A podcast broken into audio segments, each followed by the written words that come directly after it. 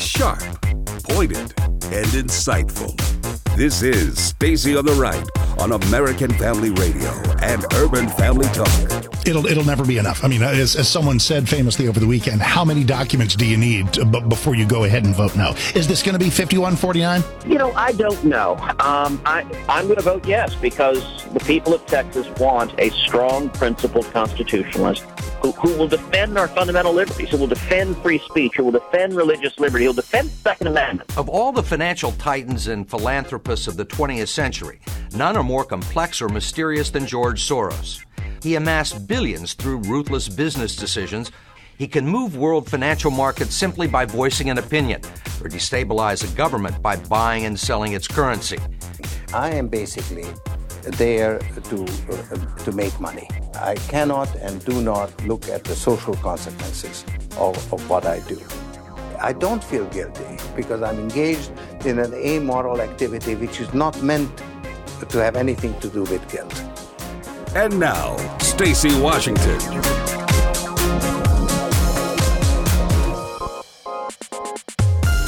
Welcome to the program.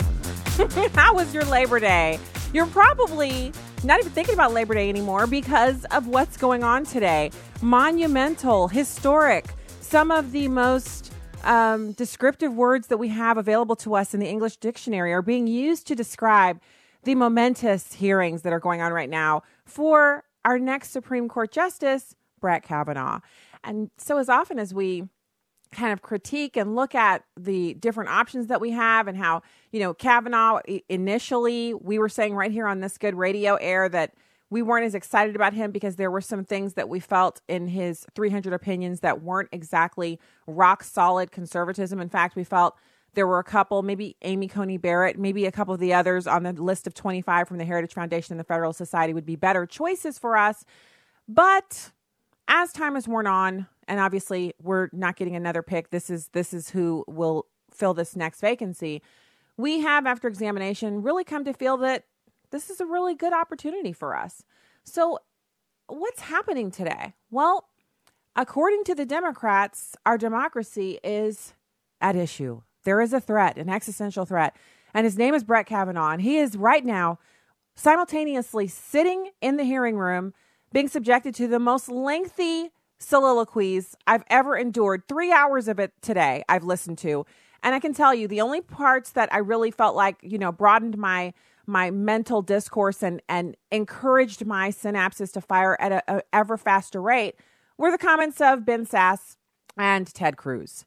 And there were some others who were who were pretty good, but for the most part, the Democrats were fearmongering and obstructing and really playing the role of Wormtongue, trying to convince the nominee, Justice Kavanaugh, to ask for a recess so that they could examine documents that they declined to examine since they first heard his name and decided they were going to vote against him. I know. if you're laughing like me, you're thinking, what?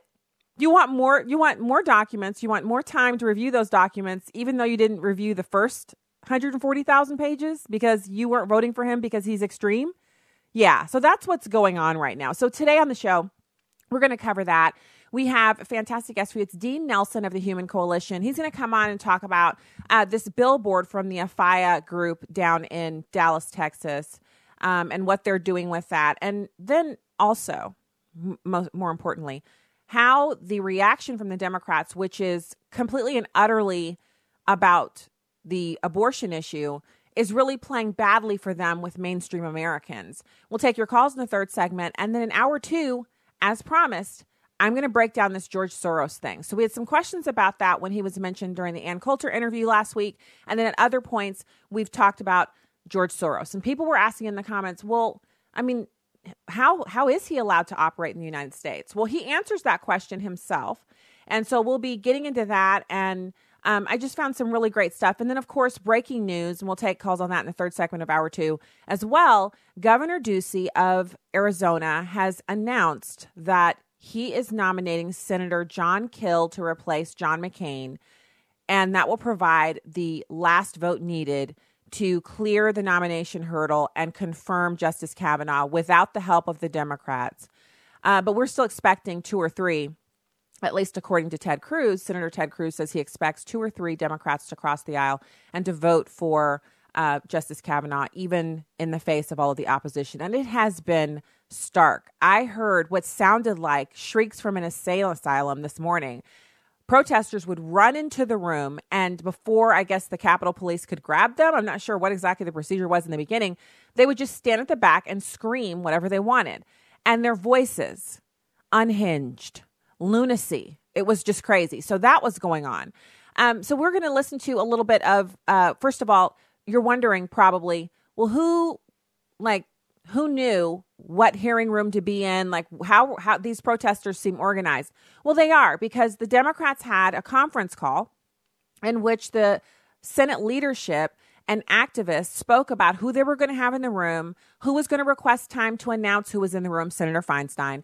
She asked for time to acknowledge people who were significant in the gallery, which is crazy pants because all Americans are significant when it comes to the consideration of a Supreme Court nominee, not just people who advocate on behalf of LGBT or abortion.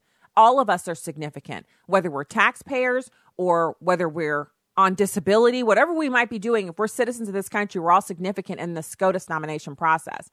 So you've got Durbin he gets called on the carpet about this. Did you guys actually have a conference call to organize these disruptions? Because they were so loud and so virulent in their screaming and, and screeching that the senators on the panel who who make up the panel that gives the advice and consent on SCOTUS nominees, they couldn't even get a word in edgewise. They they literally were getting shouted down by these crazed protesters.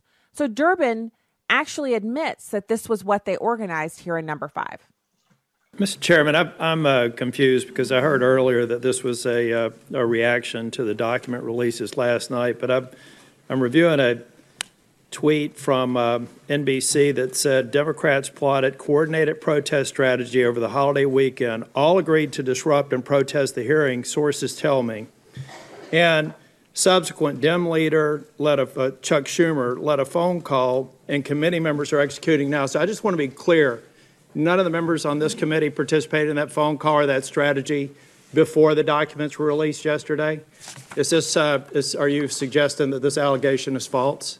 This is outrageous. Uh, Senator Durbin. Mr. Chairman, uh, there was a phone conference yesterday, and I can tell you at the time of the phone conference, many issues were raised. Okay. So they did have a phone conference and many issues were raised, including who was going to do what screaming at what points. In addition to that, the Democrats on the committee also executed this lengthy disruption of the hearing this morning to screech about you you guessed it, Trump derangement syndrome and Donald Trump. How Donald Trump is an unindicted co-conspirator of some sort, which is a term that is reserved for individuals who are already suspected of criminal acts by law enforcement, not by the general public or activists, and have been known to engage in criminal activity. Unindicted co conspirator means you're not tangentially connected, as President Trump is to the two individuals who most recently have received indictments. Remember, the two individuals, Paul Manafort and Michael Cohen, are connected to the president through their business interests, but One's an attorney, the other one ran the campaign for 140 days to get it through the convention. But they're being convicted of things that are outside of those activities.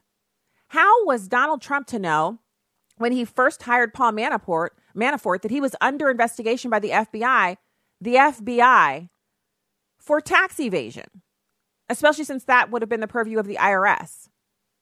Wiretap fraud, et cetera, et cetera. Those things have nothing to do with the presidential campaign. So while liberal activists are jumping around saying, well, he's been, there's been all these indictments, indictments on what? The rubber meets the road in the connections and what the indictments are for. None of them are for collusion. None of them are for obstruction. None of them have anything to do with the campaign. Now, show me those ones that have to do with the campaign, and I'll take a look. I'm open to seeing whatever evidence is out there and listening to whatever or reading about whatever the uh, special counsel hands down in the way of indictments on anyone. I want the truth. I want justice. But this isn't it. So, next up, you've got a continuing theme of the morning, which is we haven't had enough time to review the documents, which they declined to review, by the way. The 140,000 pages that were presented as a part of the record of Just, Justice Kavanaugh for review by those who are tasked with voting and advising and consenting the president on his nominees to the Supreme Court of the United States. They declined to do so. Only one Democrat requested a copy of those documents. Everyone else simply did not. So now they're saying, well, there's millions of documents that should have been made available to us, but they weren't. And because of that, we're not able to go forward with our advise and consent role. And of course, you know Ted Cruz, he's on a radio program and he's asked about these papers and he talks about it. Now, this is before the hearing started, and we have two bits from him. This first one is um, he's talking about the, these, these so called Kavanaugh documents, but are they really from Justice Kavanaugh? It's number six. So it is a massive pile of papers that has been handed over. It's far more than was handed over for Justice Kagan. It is far more than was handed over for Justice Sotomayor. Um, but what the Democrats are doing, and, and they're not really hiding it, is is that they're they're they're playing ga- uh, games and they're trying to have a stalling tactic. So they're focused on look the main papers that matter are the 300 published opinions in these issues. And those are all out there for everyone to examine. You want to know what kind of judge this is? Well, we've got over a decade uh, a, a real demonstration what kind of judge he is.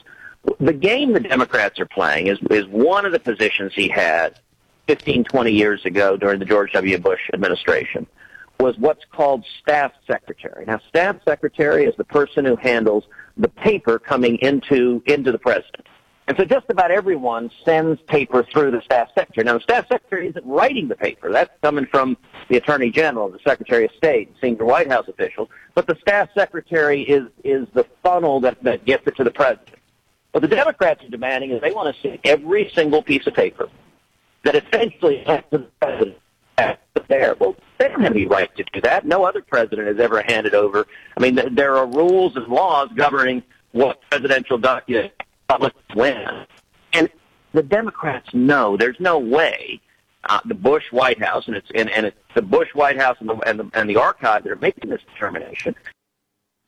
So it's not that the National Archives were gone around in some way. It's that the documents that the Democrats are screaming about are rightly not being made available to them because some of them are confidential communiques from the State Department to the President of the United States at the time. The only reason that they're even connected to Justice Kavanaugh is because he was the record person at the time. So his role in the White House was to receive the records from, say, the State Department. Remember, this is before email. This is before people were just zipping and flitting information to each other via their smartphones. None of this stuff existed. So pieces of paper with important information on them, classified, highly classified, top secret, you know, Yankee white, all that stuff. That's brought over, and he's the record keeper, meaning he has to acknowledge that he received the document, taking responsibility for it, and passing it on to the recipient, whoever is the name recipient on the document. That is the chain of documents that had to be maintained at the time that was the way it was done. So the Democrats are saying if Kavanaugh was sitting in the office and was the record keeper at the time, those millions of documents that passed through his hands, which he didn't make opinions on, he didn't author them, he didn't even respond to them, he merely received them, logged them in, and pass them to the president or the secretary of state or whomever, that all of those documents need to be gone over. It's a rabbit trail. They don't care to review those documents. They're simply making an issue of it because they want to delay this confirmation hearing until after the election. They assume that they will be able to stop Kavanaugh from being put on the Supreme Court after the election, the blue wave or some such, such something or other. Yeah, that's all it is. So we'll listen to the other two pieces in the third segment when we take your calls. Right now, we're going to go to the break, and then we have Dean Nelson, National Outreach Director for Human Coalition. He'll be with us up next. Stay there.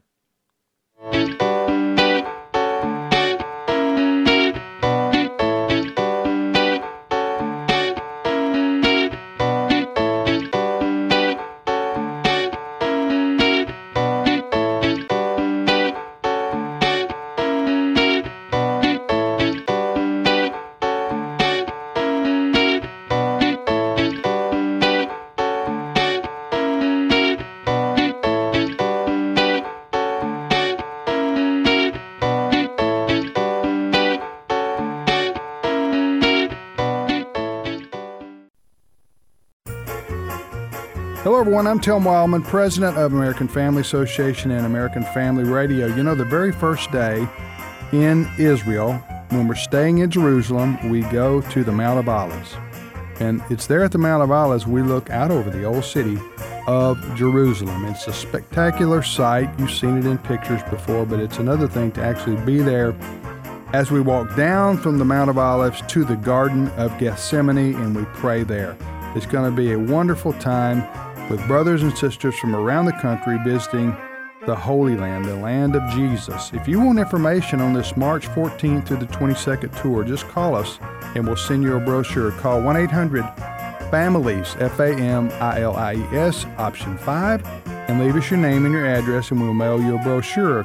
Or if you want to simply go online at twholyland.com, everything's there. twholyland.com.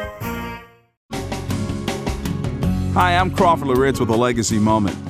I have a great auto mechanic. He's thorough and he knows what he's doing. He's amazing. He has a well deserved reputation for fairness and integrity. I know from firsthand experience he stands completely and thoroughly behind his work. If it's not right, he makes it right at no additional charge. He understands his work is a reflection of his character. Well, God's work is a reflection of his character too, isn't it? In other words, whatever God does, whatever He says, whatever He promises, is a complete, wonderful, perfect reflection of His nature and character. That's what we read in Titus chapter 1, verses 1 through 3. Paul, a bondservant of God and an apostle of Jesus Christ, for the faith of those chosen of God and the knowledge of the truth which is according to godliness, in the hope of eternal life, which God, who cannot lie, promised long ages ago, but at the proper time manifested even his word in the proclamation with which I was entrusted, according to the commandment of God our Savior. The Apostle Paul begins by saying, The one I represent cannot lie and what I'm about to say is a reflection of Him whom I represent. God has never told a lie. This is terribly important, especially if you're struggling with the assurance of your salvation. If you sincerely placed your faith in Jesus Christ, I don't care when it was, you turn to Him and you're in good hands. Here's what I want you to remember today our salvation rests not in our hands, but it's lodged in the integrity of God Himself. Our eternal future is secure simply because God says so. If you've committed your life to Christ, you belong to Him, and God always stands by His work. Join Crawford Loritts tomorrow for another Legacy Moment. This is Stacy on the Right with Stacy Washington on American Family Radio and Urban Family Talk.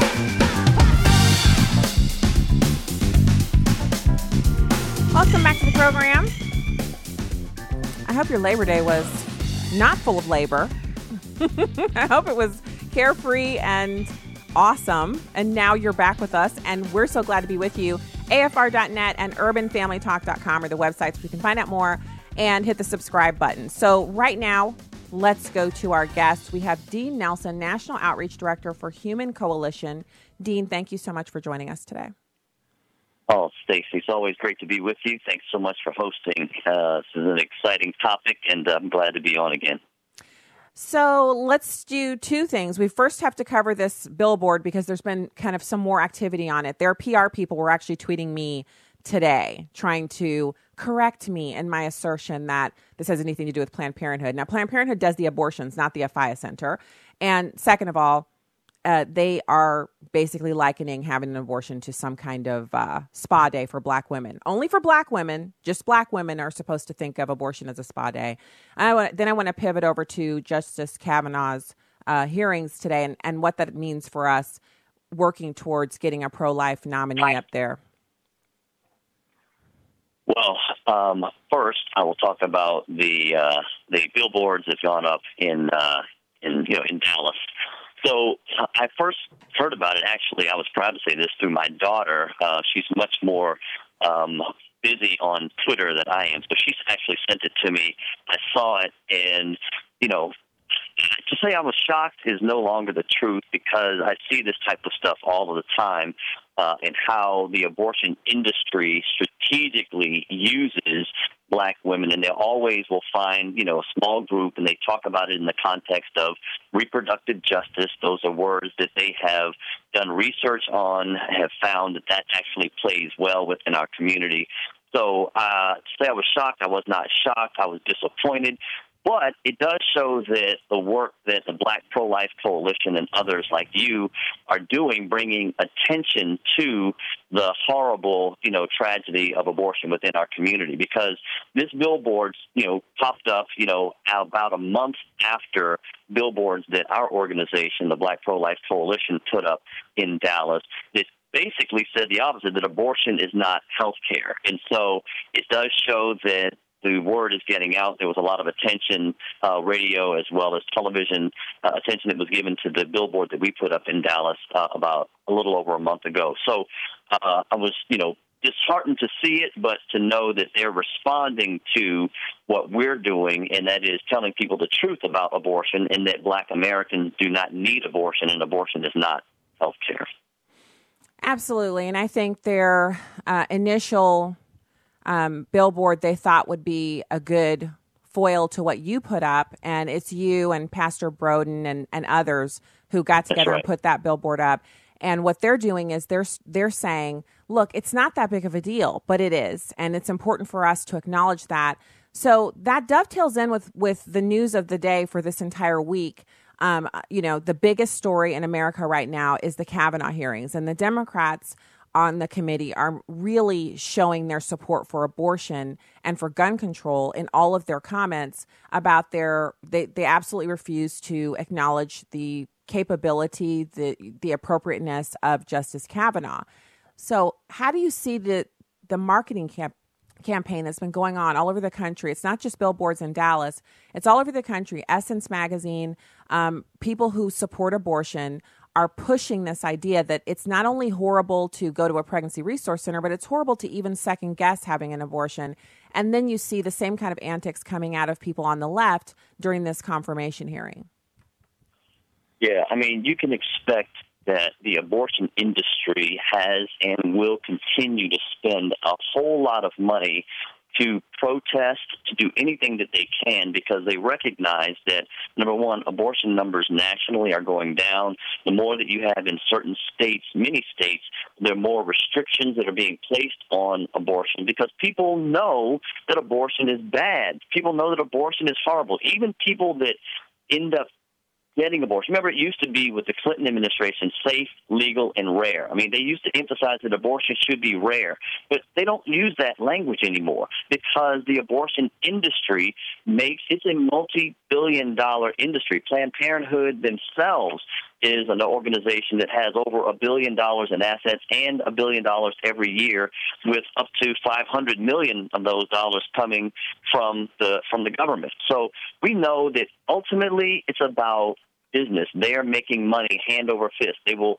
continue to market in our communities. They'll continue to put their new uh, abortion clinics uh, in black and in urban and Hispanic communities as they're closing them down in uh, in in more white communities. They are putting them up in urban communities continually. I mean, it's still I think it's 79% was the last stat that I saw of their abortion facilities are in black or Latino communities. And so they are going to continue to fight against anything, particularly with a Supreme Court justice that you know has good ratings, you know, from uh, conservative organizations. They are petrified because if this in fact moves forward and more restrictions are placed on abortion, um, it is going to they're they're going to see you know the bottom line is going to affect them and their Margaret Sanger's dream of, you know, we don't want word to get out that we want to exterminate the Negro population. I mean, that will become uh, extinct, and that's our prayer. Our prayer is that uh, we at Human Coalition, we like to say it this way: we want to make abortion unthinkable and unavailable. We we don't want people to even be able to think that abortion should be an option. We want people to think that bringing a child into the world is um, something that is that is positive, something that is good. uh, that no child should be, you know, killed uh, just because of a decision of his mother and or his father. Absolutely. So, um, I wanted to say thank you so much for coming on today. We have a jam packed show, and I wanted to thank you for coming on and joining us for, um, especially for the billboard. And I don't think enough people know about it. Obviously, it's viral on Twitter, it's viral on social media. My tweet had 24,000 uh, likes and over 13,000 retweets, which is not my normal Twitter activity. So it, it definitely struck a nerve. I encourage people to go Uh-oh. to Human Coalition and check it out.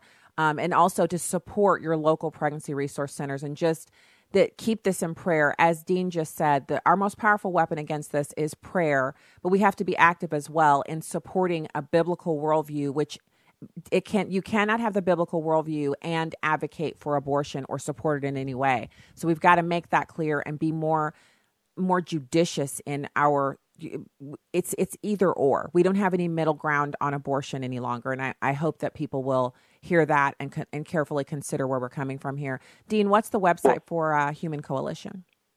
Yeah, if you just visit humancoalition.org, they can find not just good information and how to support our organization, but we also provide a large number of videos to help people to uh, communicate effectively about how precious life is and not just talking about you know how horrible abortion is, that which it is, but uh, there are a lot of great videos that are there, and I would encourage your listening audience to uh, continue to push back, continue to post during social media about this. One of the things that I did notice, Stacy, was uh, and a lot of the Twitter information, people that I would not have suspected. I mean, you know, they're using four letter words and everything like that, but they're talking about how abortion is horrible and how black people can do better.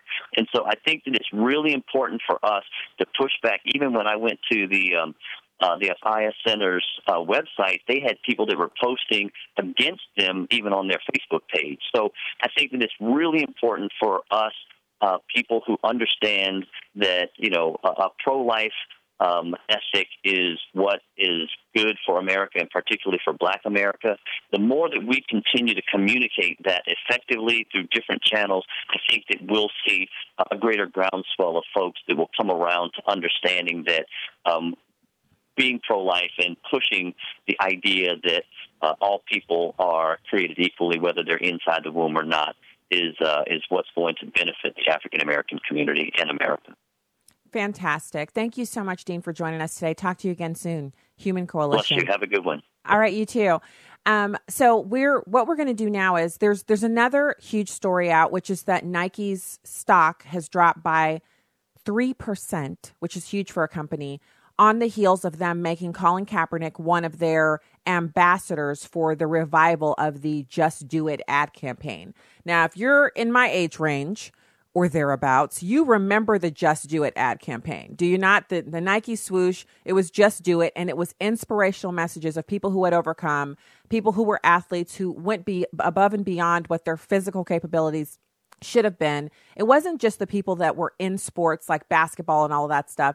It was also regular people who were totally killing it, and we would see them in the ads, and they were very inspirational and they were fantastic for Nike. They sold a lot of athletic gear and shoes based on those ads. Well, they're now bringing those back with a group of individuals to include Colin Kaepernick. And you better believe Nike owners of shoes, of athletic wear, of socks, they've been burning their socks, burning their shoes, cutting their shoes up. One guy cut the socks into tiny pieces and ate them. I mean, it's it's it's a bit off the chain, but people are upset. So we're going to talk about that and I'm going to take calls on it in the third segment. Right now, I want to finish listening to um, Ted Cruz. And this is important for us to know because this is what you're going to hear. You're going to be at work, you're going to be at the grocery store, you're going to be at the library, wherever you are, you're going to hear people saying, you know, this is the first time ever in the history of this country that a Supreme Court nominee has had millions of documents withheld, and they're, they're, the, the level of dishonesty here is unprecedented, and it's connected to Donald Trump. That's not true. And I'm so sick of the lies. This morning, I actually blurted out a couple of times. One of them is is my pet peeve with Democrats because Democrats want Americans to think that America is a democracy, but democracy is mob rule. If you've ever heard of America, you know it's a representative republic. The reason they don't call it a republic is because republic sounds too much like Republicans. Regardless of who gets the little, you know, the little nod in the name, you have to be true to what it is. We are not a democracy. If we were, we would vote on every single issue ourselves. We would not vote through representatives who go to Congress and are and the number of them are direct apportionment. One representative for every so many tens of thousands of people. Congressional districts, each district has a representative, and then two senators from every state. Instead of having New Hampshire have a half of a senator or a quarter of a senator, and having California have 55 senators based on their population. That wouldn't be fair.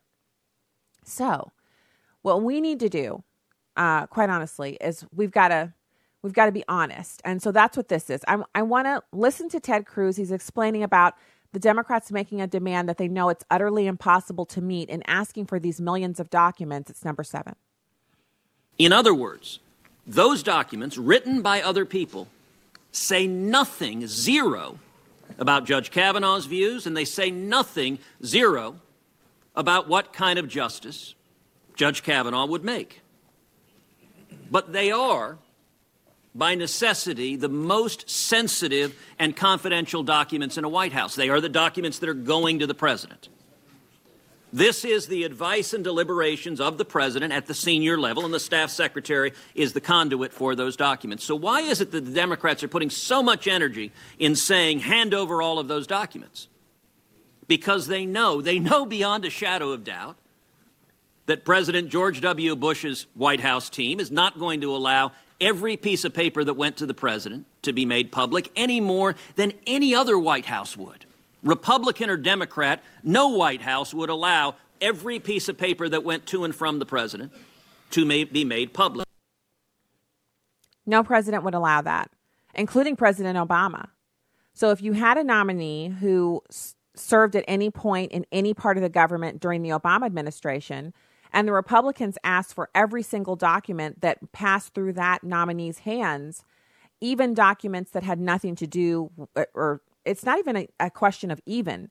None of those documents have anything to do with Justice Kavanaugh's fitness for the Supreme Court because none of those documents have anything to do with his judicial opinions. Now, the man has issued over 300 judicial opinions. Those are the opinions that you want to read. You want to read his articles from the journals that he's, you know, the, these lawyers write articles in journals. He's also written an 800 page book to give you a little bit of, you know, we're talking about political books and books that we read that are, you know, you, you get a book for book club, the, that's considered to be a lengthy book. A book that's over 250 pages, you know, that's right in the zone. Anything above that, you're approaching novel length.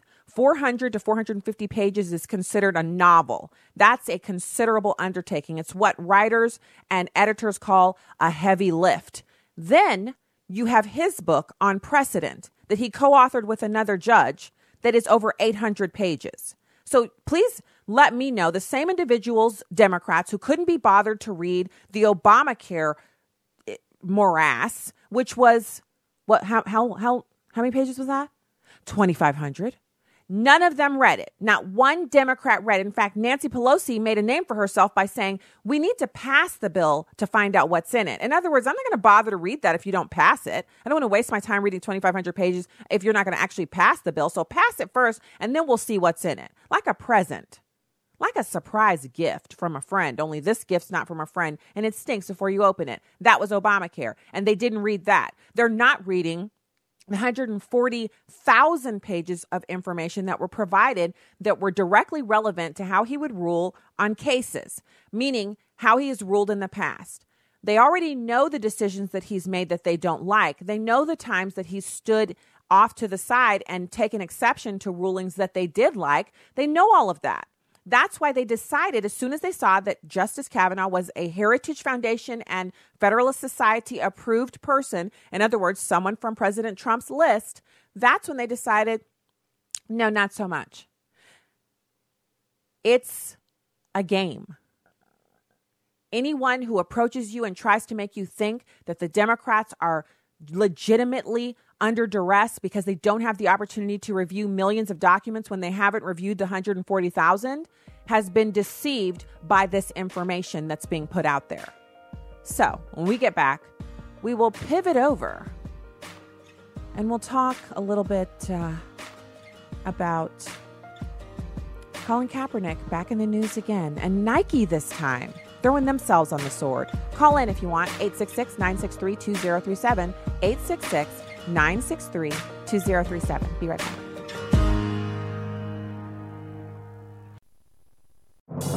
What does it take to live an uncommon life?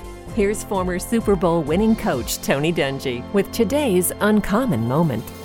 Your perspective today has a lot to do with what happens tomorrow, so it's vital to make sure your perceptions are positive.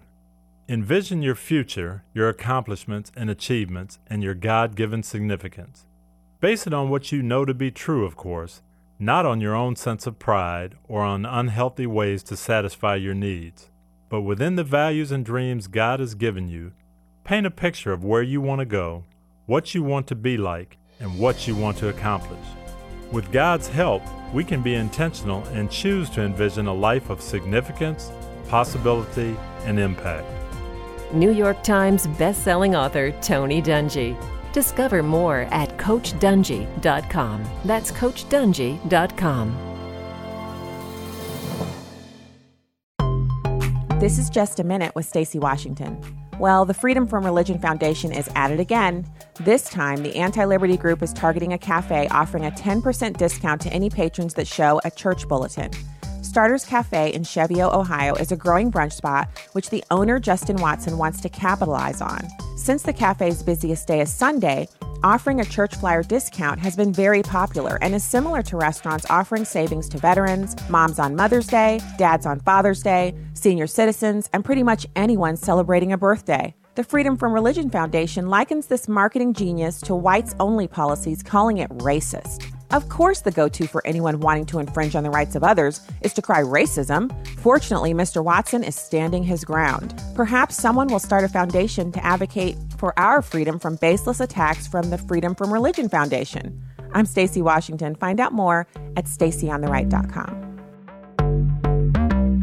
I'm Chad Pergram with the Speaker's Lobby. You won't find the words confirmation hearing anywhere in the Constitution. All the Constitution says is that the President has the power to nominate Supreme Court justices, and the Senate must provide advice and consent. The Senate never held any Supreme Court confirmation hearings until 1916 for Justice Louis Brandeis. Brandeis didn't even attend. Senators didn't meet in person with the Supreme Court nominee until they huddled with Justice Harlan Fiske Stone in 1925. The first modern confirmation hearing came in 1955 for Justice John Marshall Harlan. Every Supreme Court nominee since Harlan has fielded questions from the Judiciary Committee in a hearing. Television ushered in a new model for Supreme Court confirmation hearings. It culminated in October 1991 with dramatic must watch wall to wall televised hearings for Supreme Court Justice Clarence Thomas. Anita Hill accused Thomas of sexual harassment. To keep up with the competition, CBS debated whether it should stick with the hearing or show the baseball playoffs. CBS showed the games, and the ratings for the hearings dwarfed the numbers for the baseball. With the Speaker's Lobby, Chad Pergram, Fox News.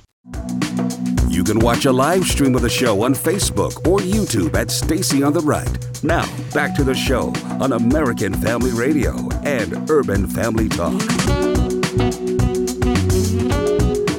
Whoa. Welcome back to the program. Thank you so much for being with us today. Um, I think I will say for hour two, I have a little bit of blowback that I've received for not joining in with the um, the remonstrations about Senator McCain. And I feel like I've been very respectful, but perhaps some of what I've said has been misconstrued, or maybe it hasn't. I'm not changing my mind on anything.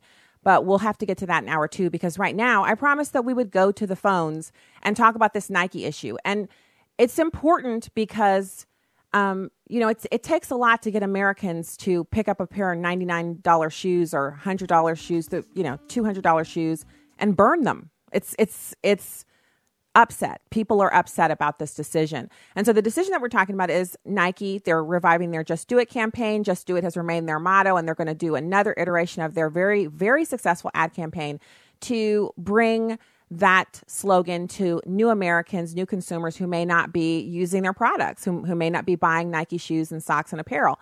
And so, uh, in doing so, they have chosen Colin Kaepernick to be one of the individuals, and they're not. Um, they're they're not receiving a, a good report on that. People are uh, noticeably upset. So let's go to the phones. We have Jacob in Alabama. Thank you so much for calling in today. How you doing, uh, Sister Tracy? I'm doing fine. All right. yeah, good to good to hear from you. Uh, hope you had a good good holiday.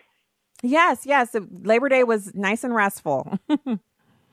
Yeah, that, that's a that's a good thing because uh, what you're doing, you're going to need a lot of that because um, you're doing an excellent job and, and just just going to have that balance going on. Um, with with um, Colin Kaepernick, it's just you know one thing. One thing that's really funny. Uh, the more you study the Word of God, you you see that we're in spiritual warfare, and the devil is just doing everything he can, any way he can. But there's only one thing good: the devil has no new tricks. He only got new people. Mm. So, what are your thoughts on people backlashing against Nike for them choosing Colin Kaepernick to do their their uh, ad campaign? He's just one of a group of people.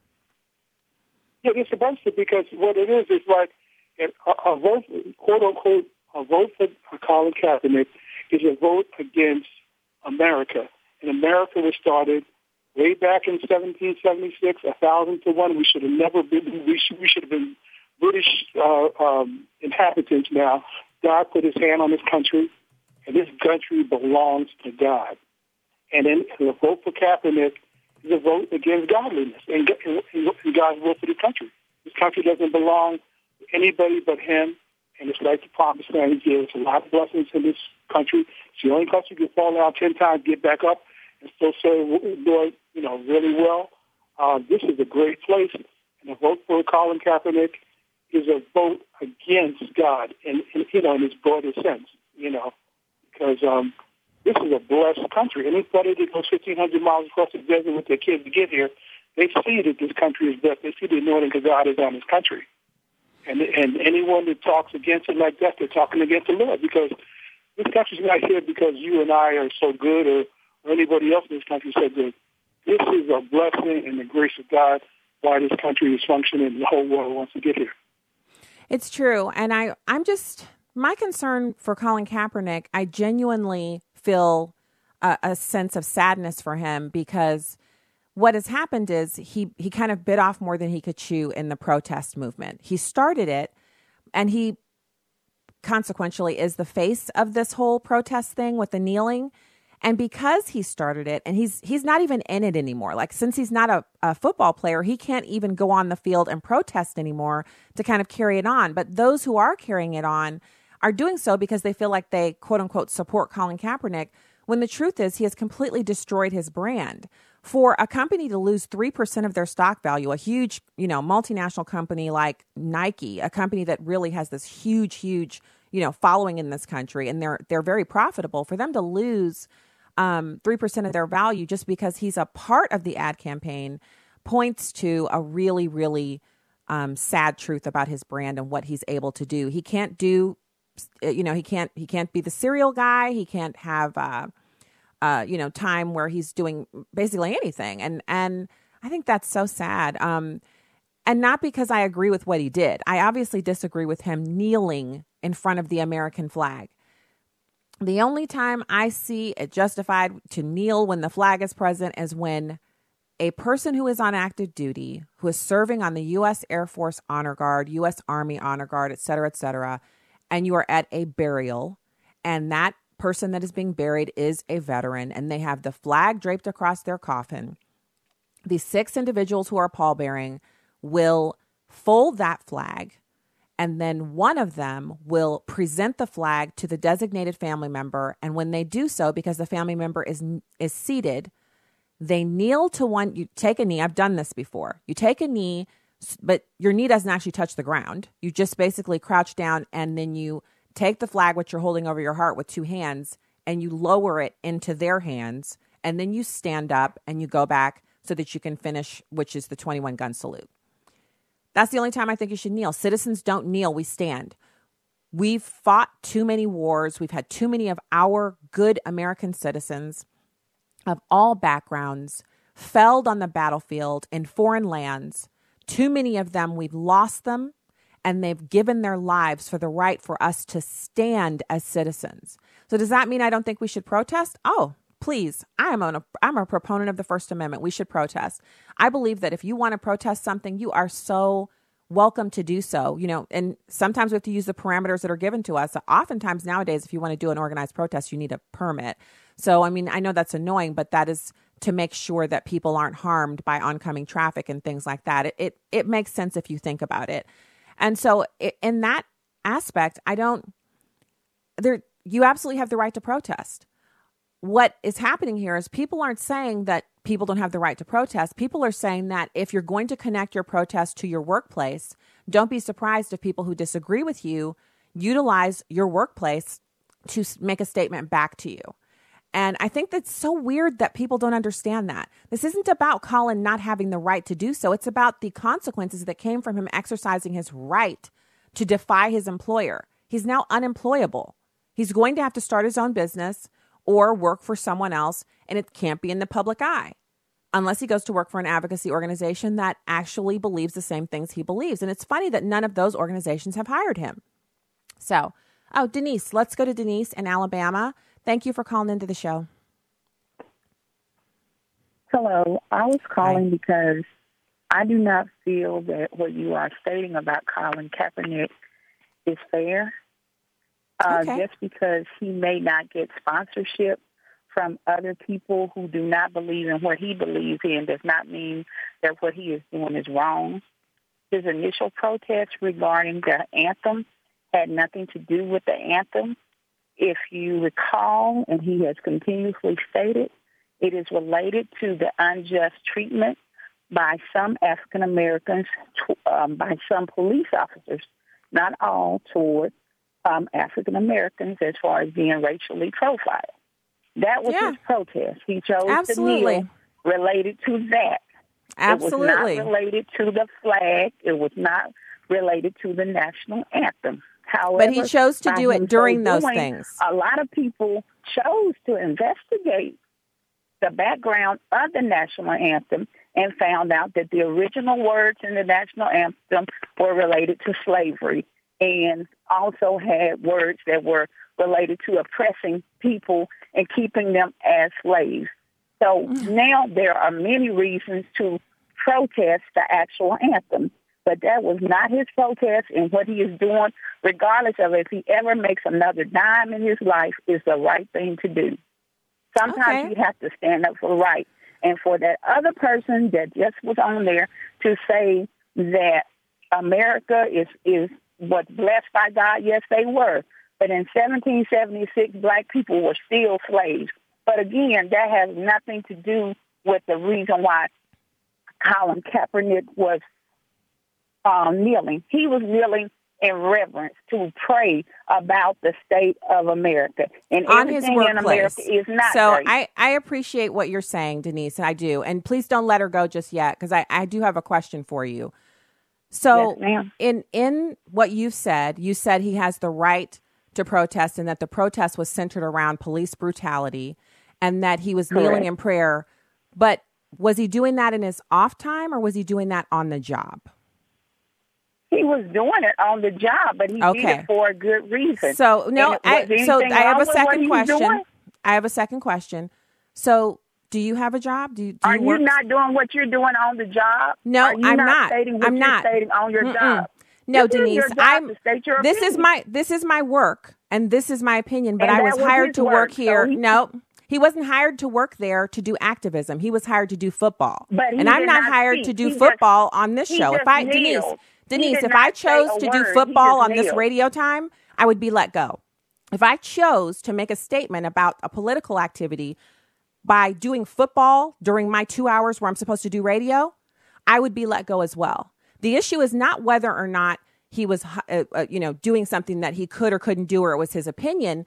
The issue is he chose his work hours where he was being paid to play a game and represent a team to do political activism. So just like you can't go to your job and do political activism, and if your boss tells you to stop, you can't stay on working there if they fire you. I can't do football during my radio time. I'm paid to give this opinion. I'm paid to talk about all of these political issues and not not for my opinion to be one way or the other, but that I'm to give my But opinion during this one way. radio time. It is one way. It- it is And absolutely and about the fact that it's one and way. absolutely, Denise, if you think for one second I'm backing down on what I believe or that I'm paid to because of what I believe, yes and no. I am sitting here because I have a biblical worldview, but my opinions are my own. They have been such, and you can Google it 36 million hits, I think, at the last time I did it on how many times I've expressed these opinions. They are my opinions. I'm paid to give them here because I give them well. I provide a radio program And that millions of people listen to. opinion at- at But he He wasn't in he he he worked he he worked at activism when he was supposed to be working at football. interviewed him after And I appreciate you calling in. I think it's great that you have your opinion, but I'm I'm not going to overtalk this because it's not the same thing. And if you can't understand that you absolutely cannot defy your workplace, you can't say to your boss, "Well, I'm Stacy on the right, but I'm also going to be Stacy on the ice skating during this time. I'm going to put on a program all about ice skating. I'm going to do a program about clothing options and the best shoes to wear." At some point my boss is going to say, "Um, our, this, you know, so we do Christian commentary, we do Christian teaching and preaching, we do politics. The the show about the latest pair of cowgirl boots you've bought or how many, you know, shops you've gone to so you can re- refurbish your house or do chairs, that's not going to work here. And if I kept doing it, I couldn't say, "Well, you're letting me go cuz I'm black." I'd have to say, you're letting me go because I'm not adhering to the contract. Colin Kaepernick was not paid to do political commentary or activism, and that is why he was let go. And anyone who acts as if they don't understand that, that their job has certain parameters, isn't dealing with the truth as it lies. As far as these comments about how blacks were slaves in 1776, yeah, that's the history. That is the compromise that was made so that they could form a union.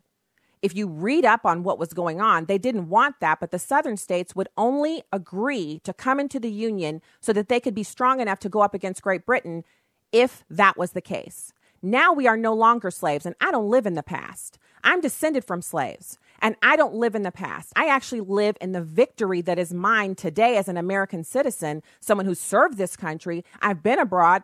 I've seen what it's like to be black in Saudi Arabia, black in Russia, back when it was the USSR, black in France, black in Spain, black in almost every country in Western Europe. I, I Austria. I, the only place I haven't been to is Australia and China. And of course, Africa. I've never been to actual Africa. Unbelievable that we as black people would ever allow anyone to denigrate our history here. We are a proud nation of people who once enslaved one another, who now work together equal under the law. And so, you know, living in the past yields you no results. Living in the present, looking forward to the future, that is what God has for us. And so I, I totally agree with the first caller. And I'm sorry, I do not agree with Denise. And I also repudiate the assertion that somehow I'm paid to say the things that I'm saying. I've been saying them since I was unpaid. I was on the radio doing hours of radio every week, filling in for hosts, and also on my own weekend show until I got my own advertising. I was doing that show for free and I was presenting these same opinions. They're mine. And there's no way I'm going to ever let anybody come on and say that they're not. As far as Colin Kaepernick, it's not really my opinion as to whether or not he's employable. Nike stock is down. Now they have to make a decision about whether or not they're going to keep him on the ad campaign or continue to lose revenue. And that's all that matters right here. Employers care much about what you do and your opinion, but they care more about the bottom line. The NFL is not in business to do activism, they're in business to promote football, to show football, and to get Americans to watch football, to get businesses to advertise for football. That is why the NFL exists to enrich the owners, the players, and all of the vendors. That's why they're there. Why am I here? I'm here to present the biblical worldview and to talk politics and culture, not to play football or to do ice skating or to talk about decorating. That's what it is. We'll be back with hour two, where we will talk about George Soros right after this.